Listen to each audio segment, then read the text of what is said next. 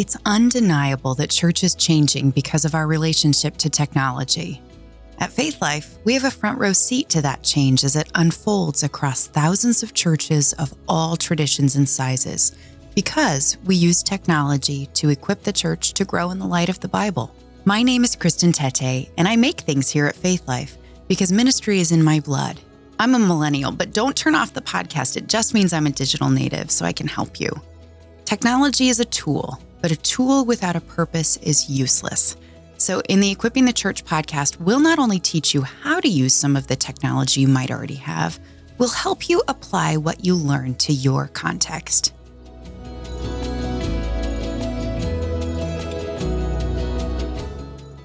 A few weeks ago, a colleague and I were on a video call with a pastor from Dunedin, Florida.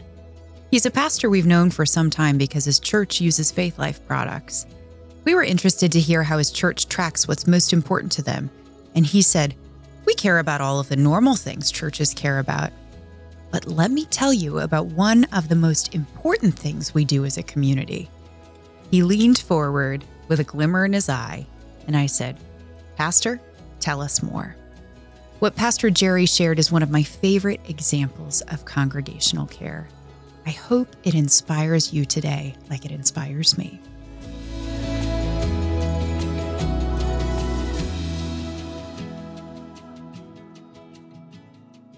He lit up as he talked about it. At one point, I even caught myself grinning on the camera because what he described was pure and simple and beautiful and effective ministry.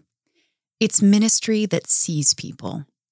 After our conversation ended, my colleague and I turned to each other and asked, Why aren't more churches doing this?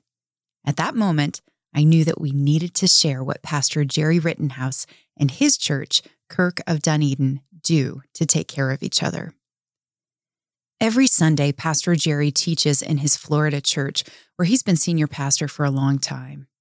Winter is when Kirk of Dunedin's attendance pushes 200, but church attendance in this town is spotty in the summer because all of those snowbirds fly back to where they're from in the summer. Pastor Jerry preached a series on the one another passages in the New Testament and when he got to 1 Thessalonians 5:11, an idea came that would impact every Sunday service thereafter. Therefore, encourage one another and build one another up, just as you're doing. This admonition prompted a simple and profound idea. Every Sunday, this church would write notes of encouragement to each other, to the community, to people on the prayer list, to anyone that could use a note of encouragement and the church would collect all of these notes, track down addresses, stamp the envelopes, and put them in the mail on Monday, so that, in the words of Pastor Jerry, on Tuesday, it explodes mailboxes with love. The church started doing this, and now this church sends between 20 and 40 notes of encouragement each week. That means this church sends more than a thousand handwritten notes each year. Norma received some of those notes. Everyone loved Norma, and Norma sure loved everyone. She was the grandma to anyone who walked through the doors of the church. She always cheered on new initiatives and projects in the church, even though she was a senior. When she got sick, everyone rallied around her. Norma began a long battle with ovarian cancer. She spent all of her time at home with an IV. Week after week, she got notes of encouragement from people in the church, and one day Pastor Jerry visited Norma at home. He was catching up with her and her husband, Fred, when Norma brought up how important the notes of encouragement were to her. She told the pastor, You know, I keep them all.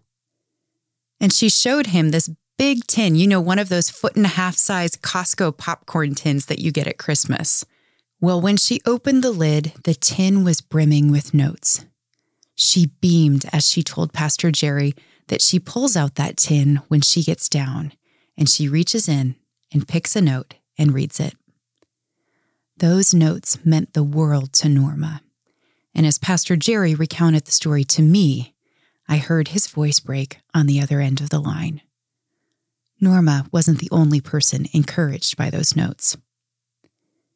Pastor Jerry says the notes have created a culture of encouragement in his church. So, how does his church actually do this? During every service, Pastor Jerry holds up the bulletin and says, Gina's getting ready for surgery. Mac is getting ready to graduate from college, and Jordan's brother was just diagnosed with MS. These are just a few of the people in our community who would love to hear from you. During our time together today, take a moment to write a note of encouragement to someone on your heart or on our list. Use the piece of paper you got in your bulletin, jot out a note, fold it in half, and put it in the offering plate as it passes. Sometimes Pastor Jerry will even say, If you get bored with my sermon, use your time wisely to write a note of encouragement to someone else.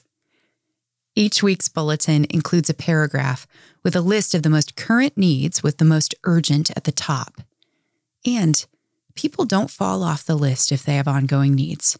Pastor Jerry said some people stay on that list for years. The ushers give the notes of encouragement to the church secretary, who spends a few hours on Monday tracking down the addresses of the people the church doesn't know. She always makes sure the notes go out in Monday's mail. When the pastor visits someone in the hospital or at their home that week, he'll hand deliver those notes. And there are plenty of notes that go out to relatives of people in the church or friends of friends. In fact, the church often gets thank you phone calls from people they haven't met yet. Talk about a beautiful way to bring hope to the community. So, what does Pastor Jerry do when he feels a little down? The top drawer of his desk is reserved for his own collection of notes. He chuckles as he says that when he needs it, he pulls those notes out, throws them on the ground, lays himself on top of them, and he just rolls around. of course, I love that. Thanks to Pastor Jerry for letting us share his story. If you want to see what a note of encouragement looks like, Kirk of Dunedin provided us with their template, and we have that for you in our Equipping the Church group on Faith Life. Go to faithlife.com slash ETC podcast. And while you're there, tell us what you do to take care of your congregation.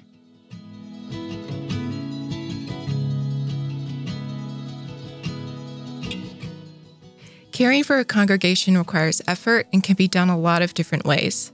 And every church, no matter how big or small, relies on teamwork to make it happen. In a recent article in Ministry Team magazine, author Matthew Boffey talks about the importance of how different strategic partnerships within the church can help foster a culture of care. The biggest takeaway I got from the article is that a healthy church leadership team is more likely to produce a healthy church body. It's a familiar analogy, right? When your cup is full, you're able to fill another's cup. There are so many different relationship pairings in the church that are important, whether it's between a youth pastor and leader volunteers, the tech team and the worship team, or elders and the pastoral staff, you get the idea.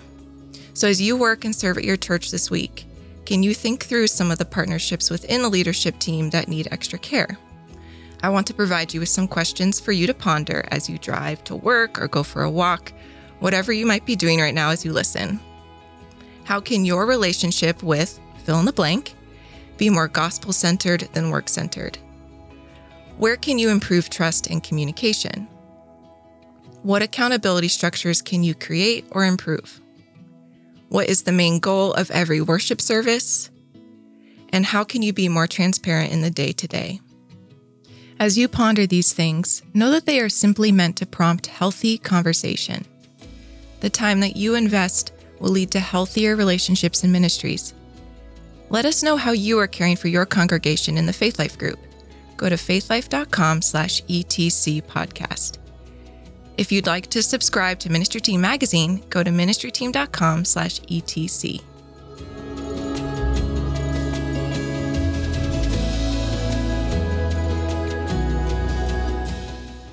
Congregational care requires intention to stay in touch and one spot to keep track of all of the messages you send and receive.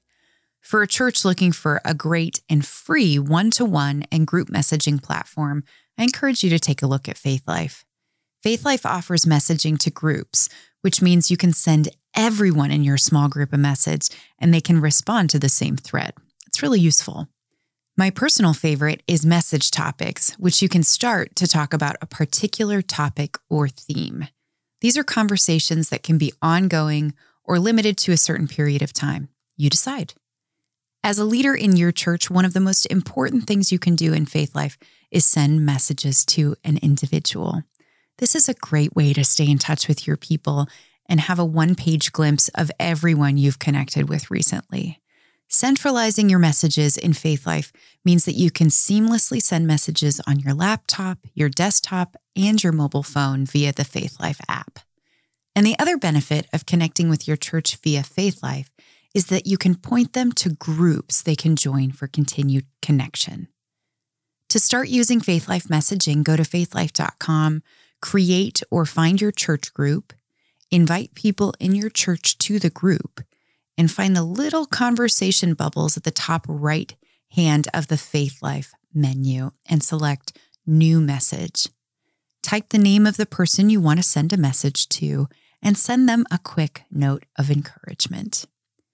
Do you use Faith Life messages to take care of your congregation? Tell us how in the Equipping the Church community at faithlife.com slash etc podcast.